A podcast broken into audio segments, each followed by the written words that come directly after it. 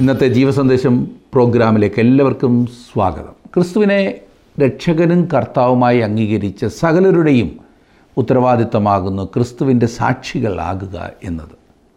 അന്ത്യോക്കയിൽ വളരെ ഫലവത്തായ ഒരു ശുശ്രൂഷ ചെയ്തുകൊണ്ടിരുന്ന ഭരണബാസിനെയും പൗലോസിനെയും ദൈവം വേർതിരിച്ച് അന്യനാടുകളിൽ അന്യജാതിക്കാരുടെ ഇടയിൽ ക്രിസ്തുവിന്റെ സാക്ഷികളാകുവാൻ അയച്ചത് നാം അപ്പസ്തോല പ്രവൃത്തികളുടെ പുസ്തകം പതിമൂന്നാം അധ്യായത്തിൽ കാണുന്നു. അവർ അത് അനുസരിച്ചു. ഇന്ന് നാം അനുഭവിക്കുന്ന അനുഗ്രഹങ്ങൾ അവരുടെ അനുസരണത്തിന്റെ ഫലമാണ് എന്ന് മറക്കരുത്. നമ്മുടെ ജീവിതത്തിലും മറ്റുള്ളവർക്ക് അനുഗ്രഹമാകുവാൻ നാം ദൈവത്തെ അനുസരിക്കുന്നവരാകണം.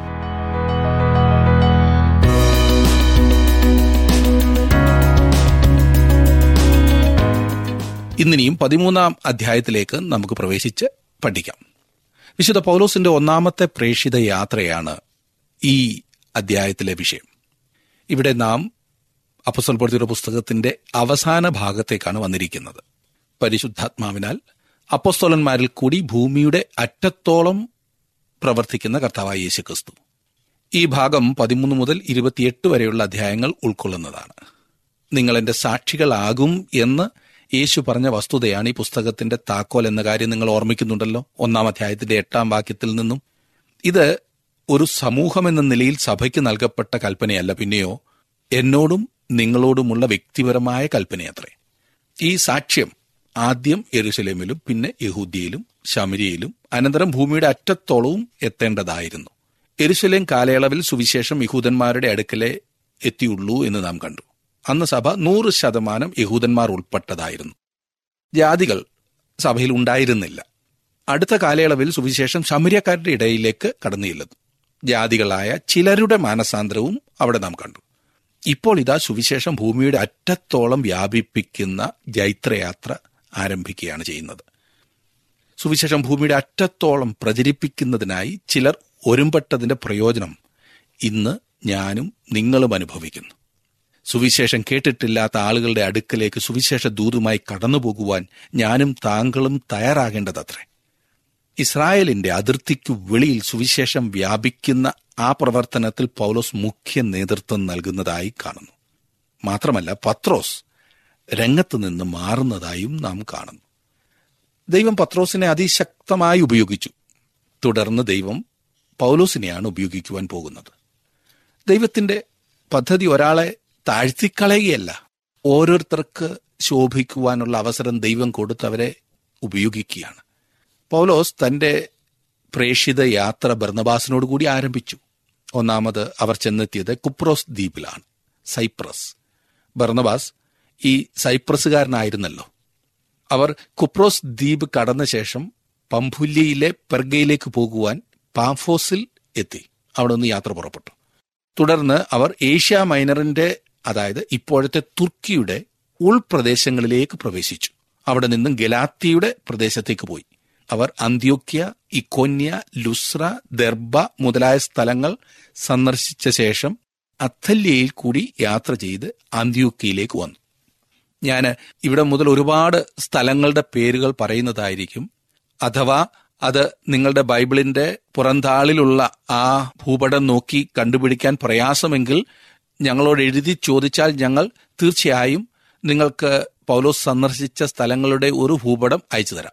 ഇനി പതിമൂന്ന് അധ്യായത്തിലേക്ക് നമുക്ക് വരാം. അതിന്റെ ആദ്യത്തെ രണ്ട് വാക്യങ്ങൾ. അന്ത്യോക്കിയിലെ സഭയിൽ ബർണബാസ് നീഗർ എന്നു പേരുള്ള ഷിമോൻ കുറേനക്കാരനായ ലുക്കിയോസ് ഇടപ്രഭുവായ ഹേരോദാവോടുകൂടെ വളർന്ന മനായേൽ ഷൗൽ എന്നീ പ്രവാചകന്മാരും ഉപദേഷ്ടാക്കന്മാരും ഉണ്ടായിരുന്നു. അവർ കർത്താവിനെ ആരാധിച്ചും ഉപവസിച്ചും കൊണ്ടിരിക്കുമ്പോൾ ഞാൻ ബർണബാസിനെയും ഷൗലിനെയും വിളിച്ചിരിക്കുന്ന വേലയ്ക്കായിട്ട് അവരെ എനിക്ക് വേർതിരിപ്പീൻ എന്ന് പരിശുദ്ധാത്മാവ് പറഞ്ഞു. അവർ ശുശ്രൂഷ ആരംഭിക്കുന്ന സമയം ബർണബാസും ഷൗലും എന്നാണ് അവരെക്കുറിച്ച് പറഞ്ഞിരിക്കുന്നത്. എന്നാൽ അവരുടെ യാത്രയിൽ അധിക ദൂരം ചെല്ലുന്നതിന് മുൻപ് തന്നെ ഷൗലിന്റെ പേര് പൗലോസ് എന്ന് മാറ്റപ്പെട്ടു. പൗലോസ് നേതൃത്വം കൊടുക്കുന്നതായും പ്രധാന പ്രസംഗകനായും തീരുന്നത് നാം കാണുന്നു. അതിനുശേഷം അവരെക്കുറിച്ച് പൗലോസും ബർന്നബാസും എന്നാണ് പറഞ്ഞിരിക്കുന്നത്. മൂന്നാം വാക്യം നോക്കിക്കാട്ടെ. അങ്ങനെ അവർ ഉപവസിച്ച് പ്രാർത്ഥിച്ചു. അവരുടെ മേൽ കൈവച്ച് അവരെ പറഞ്ഞയച്ചു. ഈ മനുഷ്യരെ സുവിശേഷകരായി വേർതിരിച്ചിരിക്കുകയാണ്. അവരെ അന്യ ദിക്കുകളിലേക്ക് പറഞ്ഞയച്ച സഭയെക്കുറിച്ച് താങ്കൾ ചിന്തിച്ചുവോ? എരുസലേമിലെ സഭയല്ല അവരെ പറഞ്ഞയച്ചത്. എരുസലേമിലെ സഭ സുവിശേഷ ഘോഷണത്തിൽ താല്പര്യമുള്ള സഭയായിരുന്നില്ല എന്ന് പറയേണ്ടിയിരിക്കുന്നു. ഞാൻ പറഞ്ഞത് തെറ്റായിരിക്കും. പക്ഷേ വാസ്തവം അതാകുന്നു എന്ന് പഠിക്കുമ്പോൾ തോന്നുന്നില്ലേ? അന്ത്യോക്കിയിലെ സഭ സുവിശേഷീകരണ ദർശനമുള്ള സഭയായിരുന്നു. അവരുടെ താല്പര്യവും ആഗ്രഹവും നിമിത്തം ദൈവഹിതം മനസ്സിലാക്കുന്നതിനു വേണ്ടി അവർ ഉപവസിക്കുകയും പ്രാർത്ഥിക്കുകയും ചെയ്തു. അവർ അയക്കുവാൻ പോകുന്ന ഈ സുവിശേഷകരുടെ മേൽ അവർ കൈവച്ചു. ഈ പോകുന്ന സുവിശേഷകരോടൊപ്പം അവരുമുണ്ട് എന്ന് തങ്ങളെ തന്നെ അവരുമായി താതാത്മ്യപ്പെടുത്തുകയാണ് അതിൽ കൂടി അവർ ചെയ്തത്. അല്ലാതെ കൈവെപ്പിലൂടെ ഏതോ അധികാരം കൊടുത്തു വിടുക ആയിരുന്നില്ല. അതായത് സുവിശേഷ ഘോഷണത്തിൽ അന്ത്യോക്കിയിലുള്ള വിശ്വാസികൾ പൗലോസിനോടും ബർദബാസിനോടും കൂടെയുണ്ട് എന്ന് സൂചിപ്പിക്കുന്നതായിരുന്നു അത്. തങ്ങളുടെ പ്രതിനിധികളായിട്ടാണ് അവർ പൗലോസിനെയും ബർദബാസിനെയും അയക്കുന്നത്. അതിൽ കൂടുതലായി ഈ കൈവെപ്പിൽ ഒന്നും ഇല്ല. പണ്ടാരാണ്ടയുടെ കൈവെപ്പ് കിട്ടിയതുകൊണ്ട് ഞങ്ങൾ മാത്രമാണ് യഥാർത്ഥ സഭ എന്ന് വീരവാദം മുഴക്കുന്ന ഒരുപാട് ആളുകൾ നമ്മുടെ നാട്ടിലുണ്ട്. എന്ത് കൈവപ്പ് കിട്ടിയെന്ന് അവർക്ക് തന്നെ അറിയില്ല. ഏതായാലും പൗലോസും ബർണബാസും അകലെയുള്ള സ്ഥലങ്ങളിൽ സുവിശേഷ പ്രവർത്തനങ്ങളിൽ ഏർപ്പെടുമ്പോൾ ഈ പ്രിയപ്പെട്ടവർ അവരുടെ സ്വദേശത്ത് ശുശ്രൂഷ ചെയ്തുകൊണ്ടിരിക്കും. നാലാം വാക്യം പരിശുദ്ധാത്മാവ് അവരെ പറഞ്ഞയച്ചിട്ട് അവർ സെലൂക്കിയയിലേക്ക് ചെന്നു. അവിടെ നിന്ന് കപ്പൽ കയറി കുപ്രോസ് ദ്വീപിലേക്ക് പോയി. പരിശുദ്ധാത്മാവാണ് അവരെ പറഞ്ഞയച്ചതെന്നത്രേ ഏറ്റവും പ്രധാനപ്പെട്ട കാര്യം. അവർ ദൈവത്തിന്റെ പരിശുദ്ധാത്മാവിനാൽ നടത്തപ്പെടുകയും ചെയ്യും. അവർ തുറമുഖ നഗരമായ സെലൂക്കിയിലേക്കും അവിടെ നിന്ന് യാത്ര പുറപ്പെട്ടു. അഞ്ചാം വാക്യം സലീമസിൽ ചെന്നു യഹൂദന്മാരുടെ പള്ളിയിൽ ദൈവവചനം അറിയിച്ചു. യോഹന്നാൻ അവർക്ക് ഭൃത്യനായി ഉണ്ടായിരുന്നു. മർക്കോസ് എന്ന് മറുപേരുള്ള യോഹന്നാൻ അവരോടുകൂടി ഉണ്ടായിരുന്നു എന്ന കാര്യം ശ്രദ്ധിക്കുക. ആരംഭം മുതൽ തന്റെ ശുശ്രൂഷയുടെ കാലയളവിലെല്ലാം പൗലോസ് ഒരു രീതി അവലംബിച്ചിരുന്നു. അതെ യഹൂദന്മാരുടെ പള്ളിയിൽ പോവുകയും അവിടെ നിന്നും സുവിശേഷം പ്രസംഗിക്കുവാനുള്ള അവസരം ഉണ്ടാക്കുകയുമാണ് അവൻ ചെയ്തിരുന്നത്. പൗലോസ് എല്ലായ്പ്പോഴും ആദ്യം സിനഗോഗുകളിലാണ് പ്രസംഗിക്കുവാൻ പോകുന്നത് എന്ന് കാണാം. ഇനിയും പാംഫോസിലെ പ്രവർത്തനം നാം കാണുന്നു ആറാം വാക്യം. അവർ ദ്വീപിൽ കൂടി പാഫോസ് വരെ ചെന്നപ്പോൾ ബർ യേശു എന്നു പേരുള്ള യഹൂദനായി കള്ളപ്രവാചകനായൊരു വിദ്വാനെ കണ്ടു. സലമീസിലെ അവരുടെ ശുശ്രൂഷ വിജയകരമായിരുന്നില്ല എന്ന് തോന്നാവുന്നതാണ്. അവിടെ അവരുടെ പ്രവർത്തനത്തിന്റെ ഫലത്തെക്കുറിച്ച് യാതൊന്നും രേഖപ്പെടുത്തിയിട്ടില്ല. അവർ കുപ്രോസ് ദ്വീപിൽ കൂടി കടന്ന് ദ്വീപിന്റെ മറുകരയിലെത്തി. പാഫോസിൽ അവർക്ക് ഈ എതിർപ്പിനെ അഭിമുഖീകരിക്കേണ്ടതായി വന്നു. അതെ ആ ദേശത്തിലെ റോമൻ ഗവർണർ ആയിരുന്നു സെർഗിയോസ് പൗലോസ്. ആ ഗവർണറുടെ മേൽ വലിയ സ്വാധീനമുണ്ടായിരുന്ന ഒരു കള്ളപ്രവാചകനായ മനുഷ്യനിൽ കൂടിയാണ് അവർക്ക് സാത്താന്റെ എതിർപ്പുണ്ടായത്. ഈ ബെർ യേശു ഒരു മന്ത്രവാദിയായിരുന്നു. ഏഴും എട്ടും വാക്യങ്ങളിൽ നാം വായിക്കുന്നത് അവൻ ബുദ്ധിമാനായ സെർഗിയോസ് പൗലോസ് എന്ന ദേശാധിപതിയോടുകൂടെ ആയിരുന്നു. അവൻ ഭരണബാസിനെയും ഷൗലിനെയും വരുത്തി ദൈവവചനം കേൾപ്പാൻ ആഗ്രഹിച്ചു. എന്നാൽ എലിമാസ് എന്ന വിദ്വാൻ ഇതാകുന്നു അവന്റെ പേരിന്റെ അർത്ഥം അവരോട് എതിർത്തു നിന്നു. ദേശാധിപതിയുടെ വിശ്വാസം തടുത്തു കളവാൻ ശ്രമിച്ചു. ഇത് സാത്താൻ കൊണ്ടുവന്ന ഉപദ്രവമായിരുന്നു. ഈ മനുഷ്യന്റെ സ്വാധീനത്തിലായിരുന്നു അവിടുത്തെ ഗവർണർ. ഇന്നും ഇങ്ങനെ അധികാരത്തിലിരിക്കുന്ന പലരും അന്ധകാര ശക്തികളായ മനുഷ്യരുടെ സ്വാധീന വലയത്തിൽ ആയിരിക്കുന്നത് നമുക്ക് കാണുവാൻ സാധിക്കുന്നുണ്ട്. അതെ വോട്ട് വേണമെങ്കിൽ ഇങ്ങനെയുള്ളവരെ കൂട്ടുപിടിക്കണമല്ലോ. അതുകൊണ്ട് എന്താ സത്യസന്ധമായി ഭരണം നടത്തുവാൻ കഴിയാതെ ദേശത്തെ നശിപ്പിച്ച് കുട്ടിച്ചോറാക്കി തരും. ഒൻപതാം വാക്യം നോക്കിക്കാട്ടെ. അപ്പോൾ പൗലോസ് എന്നും പേരുള്ള ഷൗൽ പരിശുദ്ധാത്മപൂർണനായി അവനെ ഉറ്റുനോക്കി. ഇവിടെ ഷൗലിന്റെ പേരിന് മാറ്റമുണ്ടാകുന്നു. ഇതുവരെ ഷൗൽ എന്ന് പറഞ്ഞിരുന്നത് ഇപ്പോൾ പൗലോസ് എന്ന് വിളിക്കുന്നു. എന്തായിരിക്കും കാരണം? പൗലോസ് എന്ന പേരിന്റെ അർത്ഥം ചെറിയത് അഥവാ അല്പം എന്നാണ്. നമ്മുടെ നാട്ടിലൊക്കെ ഇല്ലേ ഇങ്ങനെയുള്ള പേര്? കുഞ്ഞുമോൻ കുഞ്ഞുമോൾ കൊച്ചു ചെറുക്കൻ പൗലോസിന്റെ പേരിന്റെ അർത്ഥം അതായിരുന്നു. അപ്പോൾ കുഞ്ഞുമോന്മാർ വളരെ ശ്രദ്ധിക്കണം. വിനയത്തിന്റെ പ്രതീകമായിട്ടായിരിക്കും അവൻ ആ പേര് സ്വീകരിച്ചത് എന്ന് ചിലർ ചിന്തിക്കുന്നുണ്ട്. എന്നാൽ സെർഗിയോസ് പൗലോസിനെയാണ് പൗലോസ് ആദ്യമായി ക്രിസ്തുവിനു വേണ്ടി നേടിയതായി രേഖപ്പെടുത്തിയിരിക്കുന്നത്. അതുകൊണ്ട് ആ ഗവർണറുടെ പേര് അവൻ സ്വീകരിക്കുകയാണ് ചെയ്തത് എന്ന് ചിന്തിക്കുന്നവരുമുണ്ട്. ഏതായാലും ഇവിടം മുതൽ അവന്റെ പേര് പൗലോസ് എന്നാണ് അറിയപ്പെടുന്നത്.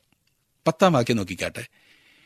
ഹേ സകല കപടവും സകല ദൂർത്തും നിറഞ്ഞവനെ പിശാചിന്റെ മകനെ സർവനീതിയുടെയും ശത്രുവെ കർത്താവിന്റെ നേർവഴികളെ മറിച്ചു കളയുന്നത് നീ മതിയാക്കുകയില്ലയോ? പൗലോസ് ചില കാര്യങ്ങളിൽ ശാന്തനായ ഒരു വ്യക്തിയായിരുന്നു. വിനയമുള്ളവൻ. എന്നാൽ ഈ വിധത്തിലുള്ള എതിർപ്പുകളെ അഭിമുഖീകരിക്കേണ്ടി വന്നപ്പോൾ അവൻ അതിനെ തന്റെ എല്ലാ ശക്തിയും ഉപയോഗിച്ച് എതിർക്കുന്നതായി കാണുന്നു. ഇത് സാത്താനിൽ നിന്നുള്ളതാണെന്ന് അവൻ മനസ്സിലാക്കുകയും അതിനെ ഭത്സിക്കുകയും ചെയ്തു. ഇന്ന് നാമും ചെയ്യേണ്ട ഒരു കാര്യമാകുന്നു ഇത്. ശത്രുവിന്റെ പ്രവർത്തനങ്ങളോട് ഒരു ദാക്ഷിണ്യവും കാണിക്കരുത്. മനുഷ്യനെയല്ല സാത്താനെ. പതിനൊന്നാം വാക്യം നോക്കിക്കാട്ടെ. ഇപ്പോൾ കർത്താവിന്റെ കൈ നിന്റെ മേൽ വീഴും. നീ ഒരു സമയത്തേക്ക് സൂര്യനെ കാണാതെ കുരുടനായിരിക്കുമെന്ന് പറഞ്ഞു. ഉടനെ ഒരു തിമിരവും ഇരുട്ടും അവന്റെ മേൽ വീണു. കൈ പിടിച്ച് നടത്തുന്നവരെ തിരഞ്ഞുകൊണ്ട് അവൻ തപ്പി നടന്നു. ഈ പറഞ്ഞ മനുഷ്യൻ നേരത്തെ ആത്മീയ അന്ധകാരത്തിലായിരുന്നു. ഇപ്പോൾ അവൻ കണ്ണു കാണാൻ വയ്യാത്ത അന്ധനായി തീർന്നു. പന്ത്രണ്ടാം വാക്യത്തിൽ ഈ ഉണ്ടായത് ദേശാധിപതി കണ്ടിട്ട് കർത്താവിന്റെ ഉപദേശത്തിൽ വിസ്മയിച്ച് വിശ്വസിച്ചു. പൗലോസിന് ഒരു അപ്പോസ്തോലന്റെ അടയാള വരങ്ങൾ ഉണ്ടായിരുന്നു എന്ന് ഞാൻ വീണ്ടും വീണ്ടും പറയുന്നത് ഈ കാരണത്താലാണ്. അവൻ പാഫോസിൽ ചെന്നപ്പോൾ പുതിയ നിയമത്തിൽ നോക്കുക എന്ന് അവരോട് പറയുവാൻ അതുണ്ടായിരുന്നില്ലല്ലോ. അവൻ റോമർക്കെഴുതിയ ലേഖനത്തിൽ നിന്നും വായിക്കുവാൻ പോകുന്നു എന്ന് പറഞ്ഞാൽ അവനത് എഴുതിയിരുന്നില്ലല്ലോ? അവർക്ക് യോഹനാന്റെ സുവിശേഷത്തിലേക്ക് നോക്കുവാൻ കഴിയുമായിരുന്നില്ല. കാരണം ആ സുവിശേഷവും എഴുതപ്പെട്ടിരുന്നില്ല. അതുകൊണ്ട് അവർക്ക് പൗലോസിന്റെ ആത്മീയ അധികാരത്തെ മനസ്സിലാക്കുവാൻ കഴിയുന്നത് ഈ അടയാള വരങ്ങൾ മുഖാന്തരമാണ്. കാരണം ഈ ഗവർണർക്ക് ഈ രണ്ടിൽ ആരാണ് ശരി എന്ന് മനസ്സിലാക്കി കൊടുക്കേണ്ടത് അത്യാവശ്യമാണ്. ഇന്ന് ദൈവത്തിന്റെ വചനം എഴുതപ്പെട്ടതായി നമ്മുടെ കൈവശമുണ്ട്. ദൈവജനത്തിന്റെ ആത്മീയ അധികാരത്തെ മനസ്സിലാക്കുന്നത് ഇന്ന് വേറെ വിധത്തിലാണ്. യോഹന്നാൻ തന്നെ രണ്ട് യോഹന്നാൻ പത്താം വാക്യത്തിൽ പറയുന്നത് ഒരുത്തൻ ഈ ഉപദേശവും കൊണ്ടല്ലാതെ നിങ്ങളുടെ അടുക്കൽ വന്നുവെങ്കിൽ അവനെ വീട്ടിൽ കൈക്കൊള്ളരുത് അവന് കുശലം പറയുമരുത് എന്ന്. ദൈവവചനത്തിൽ നിന്നും മാറിപ്പോകുന്നവർ തീർച്ചയായും ആത്മീയ അധികാരമില്ലാത്തവരാണ്. ദൈവവചനത്തിലാണ് ഈ ഉപദേശം ഉൾക്കൊള്ളുന്നത് ഈ ആത്മീയ അധികാരം ഇരിക്കുന്നത് അതറിയുന്നതും അനുസരിക്കുന്നതും. ഈ എലീമസ് എന്ന വിദ്വാൻ സാത്താന്റെ ശക്തിയാൽ ചില ആകർഷണീയമായ മായാജാല വിദ്യകൾ ചെയ്തിരുന്നു. കള്ളപ്രവാചകന്മാർക്ക് സാത്താന്റെ ശക്തി കൊണ്ട് അത്ഭുതങ്ങൾ ചെയ്യുവാൻ കഴിഞ്ഞിരുന്നു. പൗലോസിന് കർത്താവായ യേശു ക്രിസ്തുവിങ്കിൽ നിന്നാണ് അധികാരം ലഭിച്ചത്. കർത്താവായ യേശു ക്രിസ്തുവിന്റെ സുവിശേഷമാകുന്ന ദൂതുകൊണ്ട് പൗലോസ് എലീമസിനെ പൂർണമായും കീഴടക്കി. സെർഗിയോസ് പൗലോസിന് പ്രകാശം ലഭിച്ചു. അവൻ ആത്മീയ അന്ധകാരത്തിലായിരുന്നു. എന്നാൽ ഇപ്പോൾ അവൻ വിശ്വസിക്കുകയും കർത്താവിന്റെ ഉപദേശത്തിൽ അതിശയിക്കുകയും ചെയ്തു. പതിമൂന്നാം വാക്യം. പൗലോസും കൂടെയുള്ളവരും പാഫോസിൽ നിന്ന് കപ്പൽ നീക്കി. പംഫുല്യ ദേശത്തിലെ പെർഗയ്ക്ക് ചെന്നു. അവിടെ വെച്ച് യോഹന്നാൻ അവരെ വിട്ടുപിരിഞ്ഞ് എരുശിലേമിലേക്ക് മടങ്ങിപ്പോയി. ലൂക്കോസ് അത്ര മാത്രമേ പറഞ്ഞിട്ടുള്ളൂ. മർക്കോസിന്റെ വേർപാടിനെ കുറിച്ച് വളരെ മിതമായിട്ടാണ് ഡോക്ടർ ലൂക്കോസ് രേഖപ്പെടുത്തിയിരിക്കുന്നത്. മർക്കോസിന്റെ അമ്മ എരുസലേമിലെ സഭയിലെ ഒരു പ്രമുഖ വ്യക്തിയായിരുന്നു എന്ന് നേരത്തെ നാം കണ്ടല്ലോ. അവരുടെ ഭവനത്തിലാണ് അവിടുത്തെ സഭ കൂടി വന്നിരുന്നതും.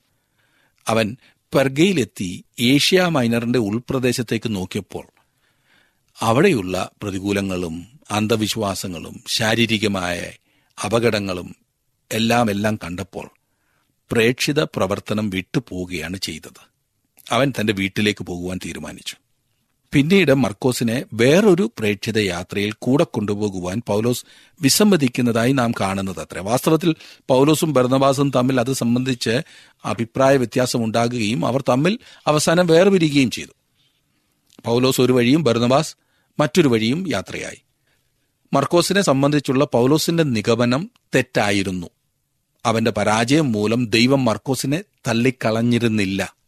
നമ്മുടെ തോൽവി കൊണ്ട് ദൈവം നമ്മെ തള്ളിക്കളയുന്നില്ല സുഹൃത്തെ. അതോർത്ത് നമുക്ക് ദൈവത്തെ സ്തുതിക്കാം. താങ്കൾ ഒരിക്കൽ തോറ്റാൽ ദൈവം താങ്കളെ തള്ളിക്കളയുന്നില്ല ദൈവം മർക്കോസിന് ഒരവസരം കൂടി നൽകി. പിന്നീട് തനിക്ക് തെറ്റുപറ്റിയെന്ന് പൗലോസ് പോലും സമ്മതിച്ചു. തന്റെ ജീവിതാന്ത്യത്തിൽ പൗലോസ് മർക്കോസിനെ തന്റെ അടുക്കിലേക്ക് വിളിക്കുന്നതായി നാം കാണുന്നു. രണ്ട് തിമത്യോസ് നാലാം അധ്യായത്തിന്റെ പതിനൊന്നാം വാക്യത്തിൽ നാം വായിക്കുന്നത് ലൂക്കോസ് മാത്രമേ എന്നോട് കൂടെയുള്ളൂ. മർക്കോസ് എനിക്ക് ശുശ്രൂഷയ്ക്കായി ഉപയോഗമുള്ളവനാകയാൽ അവനെ കൂട്ടിക്കൊണ്ടുവരിക. ഈ മർക്കോസാണ് സുവിശേഷങ്ങളിൽ ഒന്ന് എഴുതിയത്. അവൻ പ്രയോജനമുള്ളവനായി തീർന്നു ദൈവസ്നേഹം ദൈവത്തിന്റെ ദീർഘക്ഷമ ദൈവത്തിന്റെ കൃപ ഇതെത്ര അപാരമാണില്ലേ? അവൻ വീണ്ടും വീണ്ടും നമുക്ക് അവസരങ്ങൾ നൽകുന്നതിൽ നമുക്കവനെ സ്തുതിക്കാം. താങ്കളുടെ വിലപ്പെട്ട നിർദ്ദേശങ്ങളും അഭിപ്രായങ്ങളും പ്രാർത്ഥനാ വിഷയങ്ങളും ഇന്ന് തന്നെ ഞങ്ങളെ വിളിച്ചറിയിക്കുക. വിളിക്കേണ്ട number eight two eight one three eight four four five five.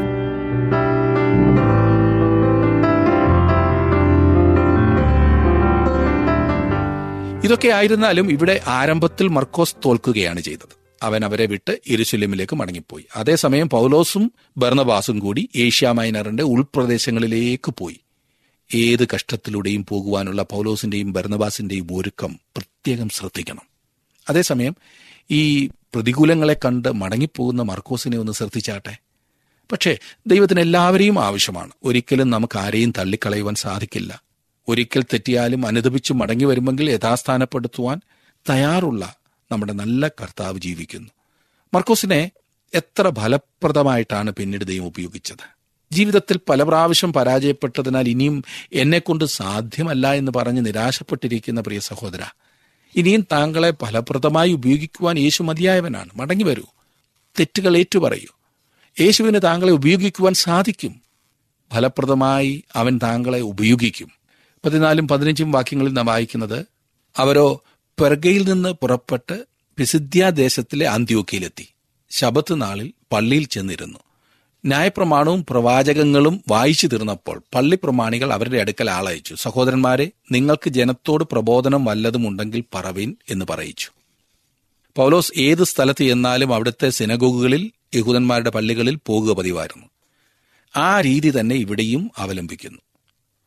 റോമാ സാമ്രാജ്യത്തിൽ എല്ലായിടത്തും യഹൂദന്മാർ ചിതറപ്പെട്ടിരുന്നു. അവർ പാർത്തിരുന്നിടത്തെല്ലാം സിനഗോഗുകളും അവർ സ്ഥാപിച്ചിരുന്നു. എരുസലമിൽ നിന്നും സന്ദർശകർ വരുമ്പോൾ അവർ സന്ദർശകർക്ക് മുൻഗണന നൽകുമായിരുന്നു പ്രസംഗിക്കുവാൻ അവസരം നൽകുമായിരുന്നു. കാരണം കേന്ദ്രത്തിൽ നിന്നുള്ള ദൂത് അവർക്ക് കേൾക്കണമായിരുന്നു. അത് അപ്പസ്തോളായ പൗലോസിന് വളരെയധികം അവസരങ്ങൾ ഉണ്ടാക്കി കൊടുത്തിരുന്നു. തനിക്ക് ലഭിച്ച അവസരം ശരിയായി പൗലോസ് എല്ലായിടത്തും പ്രയോജനപ്പെടുത്തുന്നതായി കാണാം. പിസിദ്ധ്യയിലെ അന്ത്യോക്കിയിൽ പൗലോസ് പ്രസംഗിച്ച പ്രസംഗം ശ്രേഷ്ഠമായ ഒരു പ്രസംഗമാണ്. എന്നാൽ ഇന്ന് അധികവും അതിനെ പരിഗണിക്കാതെ വിട്ടുകളയുകയാണ് ചെയ്യുന്നത്. രേഖപ്പെടുത്തിയിട്ടുള്ളതിൽ ശബത്ത് ദിവസം പ്രസംഗിച്ച ആദ്യത്തെ പ്രസംഗമാണിത്. എന്തെങ്കിലും പറയുവാൻ ആഗ്രഹിക്കുന്നുവോ എന്നവർ പൗലോസിനോട് ചോദിച്ചപ്പോൾ പൗലോസ് സംസാരിപ്പാൻ താല്പര്യം പ്രകടിപ്പിക്കുകയാണ് ചെയ്തത്. അതിനുവേണ്ടിയാണ് പൗലോസ് അവിടേക്ക് പോയത് തന്നെ. പതിനാറാം വാക്യം. പൗലോസ് എഴുന്നേറ്റ് ആംഗ്യം കാട്ടി പറഞ്ഞത് ഇസ്രായേൽ പുരുഷന്മാരും ദൈവഭക്തന്മാരുമായുള്ളവരെ കേൾപ്പിൻ. ചില സന്ദർശകരും അവിടെ ഉണ്ടായിരുന്നു എന്ന് ഈ മുഖവരിയിൽ നിന്ന് കരുതാവുന്നതത്രേ. ഒരുപക്ഷെ ജാതികളിൽ നിന്ന് യഹൂദ വിശ്വാസത്തിലേക്ക് കടന്നു വന്ന ആളുകളായിരിക്കാം അവർ. പതിനേഴ് മുതലുള്ള വാക്യങ്ങൾ ഞാനൊന്ന് വായിക്കാം. ഇസ്രായേൽ ജനത്തിന്റെ ദൈവം നമ്മുടെ പിതാക്കന്മാരെ തിരഞ്ഞെടുത്ത് മിശ്രൈൻ ദേശത്തിലെ പ്രവാസകാലത്ത് ജനത്തെ വർദ്ധിപ്പിച്ചു ഭുജവീര്യം കൊണ്ട് അവിടെ നിന്ന് പുറപ്പെടുവിച്ചു. മരുഭൂമിയിൽ നാൽപ്പത് സംവത്സരക്കാലത്തോളം അവരുടെ സ്വഭാവം സഹിച്ചു. കനാൻ ദേശത്തിലെ ഏഴ് ജാതികളെ ഒടുക്കി അവരുടെ ദേശം അവർക്ക് അവകാശമായി വിഭാഗിച്ചു കൊടുത്തു. അങ്ങനെ ഏകദേശം നാനൂറ്റൻപത് സംവത്സരം കഴിഞ്ഞു. അതിനുശേഷം അവൻ അവർക്ക് ശമുവേൽ പ്രവാചകൻ വരെ ന്യായാധിപതിമാരെ കൊടുത്തു. സ്തേഫാനോസ് സന്നിധി സംഘത്തിന്റെ മുമ്പിൽ നിന്നുകൊണ്ട് ചെയ്തതുപോലെയുള്ള പ്രസംഗമാണ് പൗലോസും ഇവിടെ ചെയ്യുന്നത്. ഇസ്രായേൽ ജാതിയുടെ ചരിത്രം പൗലോസും ഇവിടെ എടുത്തെടുത്ത് പറയുന്നു. ഇരുപത്തിയൊന്ന് മുതലുള്ള വാക്യങ്ങൾ. അനന്തരം അവർ ഒരു രാജാവിനെ ചോദിച്ചു. ദൈവം അവർക്ക് ബെന്യാമിൻ ഗോത്രക്കാരനായ കീശിന്റെ മകൻ ശൗലിനെ നാൽപ്പത് ആണ്ടേക്ക് കൊടുത്തു. അവനെ നീക്കിയിട്ട് ദാവിദിനെ അവർക്ക് രാജാവായി വാഴിച്ചു. ഞാൻ ഇഷായുടെ മകനായ ദാവിദിനെ എനിക്ക് ബോധിച്ച പുരുഷനായി കണ്ടു. അവൻ എന്റെ ഹിതം എല്ലാം ചെയ്യും എന്ന് അവനെക്കുറിച്ച് സാക്ഷ്യം പറഞ്ഞു. അവന്റെ സന്തതിയിൽ നിന്ന് ദൈവം വാഗ്ദത്തം ചെയ്തതുപോലെ ഇസ്രായേലിന് യേശു എന്ന രക്ഷിതാവിനെ കൊടുത്തു. നോക്കണേ അവരുടെ ചരിത്രം ചൂണ്ടിക്കാണിച്ച ശേഷം രക്ഷകന്റെ ആളത്വത്തെ അവർക്ക് കാണിച്ചു കൊടുക്കുകയാണ് ചെയ്യുന്നത്. എത്ര നല്ലൊരു കണക്ഷനാണ് അവൻ ഇവിടെ കൊണ്ടുവരുന്നത്. ഇരുപത്തിനാലാം വാക്യം. അവന്റെ വരവിനു മുൻപേ യോഹന്നാൻ ഇസ്രായേൽ ജനത്തിനൊക്കെയും മാനസാന്തരത്തിന്റെ സ്നാനം പ്രസംഗിച്ചു. യോഹന്നാൻ ജീവകാലം തികയാറായപ്പോൾ നിങ്ങൾ എന്നെ ആരെന്ന് നിരൂപിക്കുന്നു? ഞാൻ മഷിഹ അല്ല അവൻ എന്റെ പിന്നാലെ വരുന്നു. അവന്റെ കാലിലെ ചെരുപ്പഴിപ്പാൻ ഞാൻ യോഗ്യനല്ല എന്ന് പറഞ്ഞു. സഹോദരന്മാരെ അബ്രഹാം വംശത്തിലെ മക്കളും അവരോട് ചേർന്ന ദൈവഭക്തന്മാരുമായുള്ളവരെ നമുക്കാകുന്നു ഈ രക്ഷാവചനം അയച്ചിരിക്കുന്നത്. നോക്കണേ ഇവർ യോഹന്നാൻ സ്നാപകനെക്കുറിച്ച് നല്ല അറിവുള്ളവരായിരുന്നു എന്ന് പൗലോസിന്റെ ആ പ്രതിവാദത്തിൽ നിന്നും മനസ്സിലാക്കുവാൻ സാധിക്കും. ഇരുപത്തേഴാം വാക്യത്തിൽ യെരുസലേം നിവാസികളും അവരുടെ പ്രമാണികളും അവനെയോ ശബത്ത് തോറും വായിച്ചു വരുന്ന പ്രവാചകന്മാരുടെ വചനങ്ങളെയോ തിരിച്ചറിയാതെ അവനെ ശിക്ഷയ്ക്ക് വിധിക്കയാൽ അവയ്ക്ക് നിവർത്തി വരുത്തി. മരണത്തിന് ഒരു ഹേതുവും കാണാഞ്ഞിട്ടും അവനെ കൊല്ലണം എന്ന് അവർ പീലാത്തുസിനോട് അപേക്ഷിച്ചു. അവരുടെ ചരിത്രം ആവർത്തിക്കുന്ന സമയം പൗലോസ് ചൂണ്ടിക്കാണിക്കുന്നത് ഇതെല്ലാം പ്രവചന നിവൃത്തിയായിട്ടാണ് നടന്നത് എന്നത്രേ. അവർ വായിക്കുമ്പോൾ തന്നെ പ്രവചനം നിറവേറുകയായിരുന്നു. തങ്ങൾ പറയുന്ന അതേ കാര്യം പ്രവചനമാകുന്നു. തങ്ങൾ എന്താണ് വായിക്കുന്നത് എന്നവർക്ക് മനസ്സിലായിരുന്നില്ല. ഇരുപത്തി ഒൻപത് മുതലുള്ള വാക്യങ്ങൾ നോക്കിക്കാട്ട്. അവനെക്കുറിച്ച് എഴുതിയിരുന്നതൊക്കെയും തികച്ച ശേഷം അവർ അവനെ മരത്തിൽ നിന്നിറക്കി ഒരു കല്ലറയിൽ വെച്ചു. ദൈവമോ അവനെ മരിച്ചവരിൽ നിന്ന് ഉയർത്തെഴുന്നേൽപ്പിച്ചു. പുതിയ നിയമത്തിൽ രേഖപ്പെടുത്തിയിട്ടുള്ള പ്രസംഗങ്ങളുടെ എല്ലാം കാതലായ ഭാഗം യേശുക്രിസ്തുവിന്റെ മരണവും ഉയർത്തെഴുന്നേൽപ്പും ആയിരുന്നു. അതാണ് ദൂത്. ഷീമോൻ പത്രോസ് അതാണ് പ്രസംഗിച്ചത്. ഇപ്പോൾ പൗലോസ് അപ്പോസ്തോലിനും അത് തന്നെയാണ് പ്രസംഗിക്കുന്നത്. ഇവരുടെ രണ്ടുപേരുടെയും ദൂതുകളിൽ യാതൊരു വിധമായ അഭിപ്രായ വ്യത്യാസവും ഉണ്ടായിരുന്നില്ല. ഇനി മുപ്പത്തൊന്നാം വാക്യം നോക്കിക്കാട്ട്. അവൻ തന്നോടുകൂടെ ഗലീലയിൽ നിന്ന് എരുശലേമിലേക്ക് വന്നവർക്ക് ഏറിയ ദിവസം പ്രത്യക്ഷനായി. അവർ ഇപ്പോൾ ജനത്തിന്റെ മുൻപാകെ അവന്റെ സാക്ഷികളാകുന്നു. ദൈവം പിതാക്കന്മാരോട് ചെയ്ത വാഗ്ദത്തം യേശുവിനെ ഉയർത്തെഴുന്നേൽപ്പിച്ചതിനാൽ മക്കൾക്ക് നിവർത്തിച്ചിരിക്കുന്നു എന്ന് ഞങ്ങൾ നിങ്ങളോട് സുവിശേഷിക്കുന്നു. നീ എന്റെ പുത്രൻ ഇന്ന് ഞാൻ നിന്നെ ജനിപ്പിച്ചു എന്ന് രണ്ടാം സങ്കീർത്തനത്തിൽ എഴുതിയിരിക്കുന്നുവല്ലോ. രണ്ടാം സങ്കീർത്തനം ഏഴാം വാക്യത്തിൽ നിന്നുള്ള ഈ സൂചന യേശുക്രിസ്തുവിന്റെ ജനനത്തെ സൂചിപ്പിക്കുന്നതല്ല. പിന്നെയോ യേശുക്രിസ്തുവിന്റെ ഉയർത്തെഴുന്നേൽപ്പിനെ സൂചിപ്പിക്കുന്നതാണ്.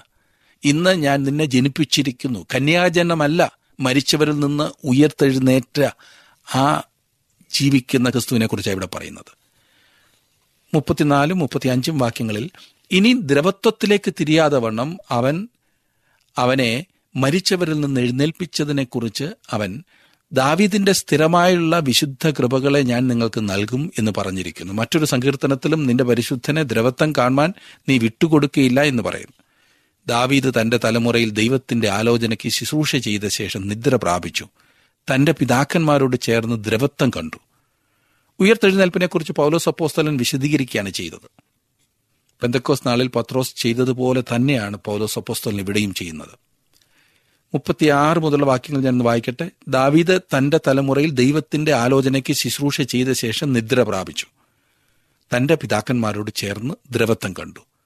ദൈവം ഉയർത്തെഴുന്നേൽപ്പിച്ചവനോ ദ്രവത്വം കണ്ടില്ല. ആകയാൽ സഹോദരന്മാരെ ഇവൻ മൂലം നിങ്ങളോട് പാപമോചനം അറിയിക്കുന്നു എന്നും മോശയുടെ ന്യായപ്രമാണത്താൽ നിങ്ങൾക്ക് നീതീകരണം വരുവാൻ കഴിയാത്ത സകലത്തിൽ നിന്നും വിശ്വസിക്കുന്ന ഏവനും ഇവനാൽ നീതീകരിക്കപ്പെടുന്നു എന്നും നിങ്ങൾ അറിഞ്ഞുകൊള്ളുവീൻ. ഈ ദൂത് അവൻ വളരെ ശക്തമായി പറയുകയാണ്.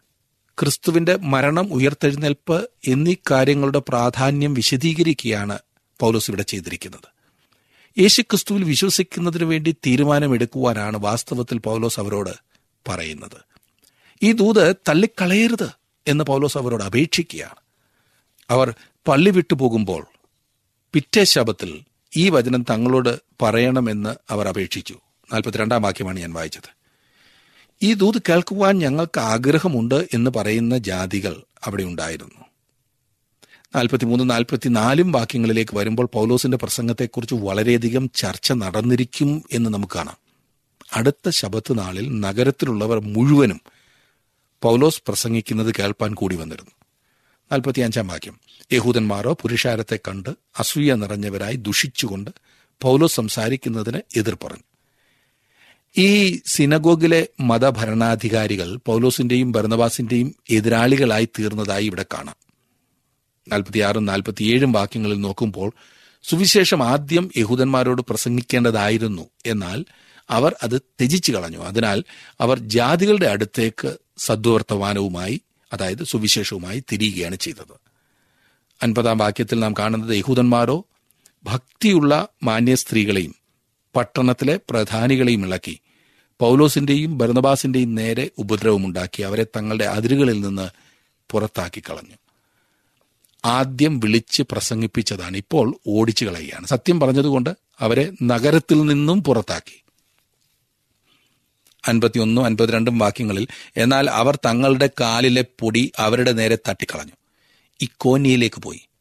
ശിഷ്യന്മാർ സന്തോഷവും പരിശുദ്ധാത്മാവും നിറഞ്ഞവരായി തീർന്നു. രക്ഷിക്കപ്പെട്ടവരുടെ സ്ഥിതി എന്തായിരുന്നു എന്ന കാര്യം ശ്രദ്ധിക്കുക. അവർ സന്തോഷം നിറഞ്ഞവരായിരുന്നു. അവർ പരിശുദ്ധാത്മാവിനാലും നിറഞ്ഞവരായിരുന്നു. പതിമൂന്നാം അധ്യായത്തിന്റെ അവസാന ഭാഗം വളരെ താല്പര്യജനകമാണ് അസൂയ പൂണ്ട യഹൂദന്മാർ ജനത്തെ ഇളക്കുന്നു. പക്ഷേ ഉപദ്രവം കൊണ്ട് പ്രവർത്തനം തളർന്നു പോകുകയല്ല. സഭ ശക്തമായി അതിശക്തമായി വളരുകയാണ് പെരുകുകയാണ് ചെയ്യുന്നത്. സുവിശേഷ പ്രസംഗകർ വിജയകരമായി മുന്നേറുന്നതായി കാണുമ്പോൾ സാത്താനും അവന്റെ കിങ്കരന്മാരും അതിശക്തമായി ആഞ്ഞടിക്കും. ഏറ്റവും അധികം പ്രയോജനപ്പെടുന്ന പ്രവർത്തകർക്കാണ് എപ്പോഴും ഏറ്റവും അധികം പ്രതിബന്ധങ്ങൾ എന്നോർക്കണം. സാത്താൻ ഇഷ്ടമുള്ള വിധത്തിൽ പ്രവർത്തിക്കുന്ന പക്ഷം അവൻ എതിർക്കേണ്ട കാര്യമില്ലല്ലോ. അതിനാൽ സുവിശേഷ പ്രവർത്തനത്തിൽ ആയിരിക്കുമ്പോൾ എതിർപ്പുകളെ നേരിടേണ്ടി വരുമ്പോൾ മടുത്തു പോകരുത്. ഈ യഹൂദന്മാർ ഉപയോഗിച്ച മാർഗമാണ് അതിലും രസം. അവർ ഭക്തിയുള്ള മാന്യ സ്ത്രീകളെയും പട്ടണത്തിലെ പ്രധാനികളെയും ഇളക്കി. ദൈവത്തോട് ഭക്തിയുണ്ടെന്ന് പറയുകയും അതേസമയം ക്രിസ്തുവിനോട് ശത്രുത കാണിക്കുകയും ചെയ്യുന്ന അവസ്ഥ ശോചനീയമാണ്. ഇവിടെ അതാണല്ലോ പറഞ്ഞിരിക്കുന്നത്. ഭക്തിയുടെ മറവിൽ യഹൂദന്മാർ മറ്റുള്ളവരെ പീഡിപ്പിക്കുന്നു. ഭക്തിയും മതവും ഒക്കെ പറഞ്ഞാൽ പിന്നെ നിലനിൽക്കാനായിട്ട് എളുപ്പമാണെന്ന് അനേകരും ചിന്തിക്കുന്നുണ്ട്. ഇവിടെ പറഞ്ഞിരിക്കുന്ന ഈ സ്ത്രീകളെക്കുറിച്ചും ഉപദ്രവത്തിനായി ഇറങ്ങിത്തിരിച്ചതായിട്ടുള്ള ആളുകളെക്കുറിച്ചും ചിന്തിച്ചു നോക്കൂ. അതും മാന്യ സ്ത്രീകൾ. അതുമല്ല ഭക്തരായവർ. അതെങ്ങനെയാണ് ഇത് രണ്ടും കൂടി സംഭവിക്കുന്നത്? മാത്രമല്ല പട്ടണത്തിലെ പ്രധാനികൾ കൂടി ഭരണകർത്താക്കൾ ന്യായാധിപന്മാർ എല്ലാം ഇളകി കാണും ഭക്തിയുടെ മറവിൽ തന്നെയാണ് ഈ ഉപദ്രവം. വാസ്തവത്തിൽ ഈ നാടകമെല്ലാം അരങ്ങേറിയത് അസൂയ മൂലമാണെന്ന് ലൂക്കോസ് വ്യക്തമായി പറഞ്ഞിട്ടുണ്ട്. ഈ ഭക്തിയുടെ ലോകത്തിലെ ഏറ്റവും വലിയ രോഗമാണ് അസൂയ. എന്നേക്കാൾ കൂടുതൽ ശ്രോതാക്കൾ വേറൊരാൾക്കുണ്ടെങ്കിൽ ആ വ്യക്തിയെ എങ്ങനെയെങ്കിലും നശിപ്പിക്കണം. എന്നേക്കാൾ കൂടുതൽ ആളുകൾ വേറൊരാളുടെ സഭയിലുണ്ടെങ്കിൽ എങ്ങനെയെങ്കിലും അവിടെ നിന്ന് ആളുകളെ പിടിച്ചു മാറ്റണം. എന്നേക്കാൾ കൂടുതൽ ആളുകളെ കൂട്ടുവാൻ എനിക്ക് കഴിവുണ്ടെങ്കിൽ അതേ സമയത്ത് തന്നെ മീറ്റിംഗ് വെച്ച് എന്റെ മീറ്റിംഗിലെ ആളെ കുറയ്ക്കണം. വാസ്തവത്തിൽ ഈ ചിന്ത കൊണ്ട് നടന്ന് ഞാൻ തന്നെയാണ് നശിക്കുന്നത് എന്ന് ഈ ചിന്തയുള്ളവർ ഓർക്കണം. പൗലോസിനെയും ഭരണവാസിനെയും അവരുടെ അതിരുകളിൽ നിന്ന് പുറത്താക്കി കളഞ്ഞു എന്നാണ് പറഞ്ഞിരിക്കുന്നത്. അവർക്ക് ദോഷം ചെയ്യുവാൻ ഭാവിച്ചുകൊണ്ട് ആ നാട്ടുകാർ ചെയ്തത് കൂടുതൽ പ്രയോജനമായി എന്നതാണ് രസം. പൗലോസിനും ഭരണബാസിനും കൂടുതൽ സുഹൃത്തുക്കളെ ലഭിച്ചു. ദൈവത്തിന്റെ പദ്ധതിയെ തടയുവാൻ ആരാലും സാധ്യമല്ല സുഹൃത്തെ.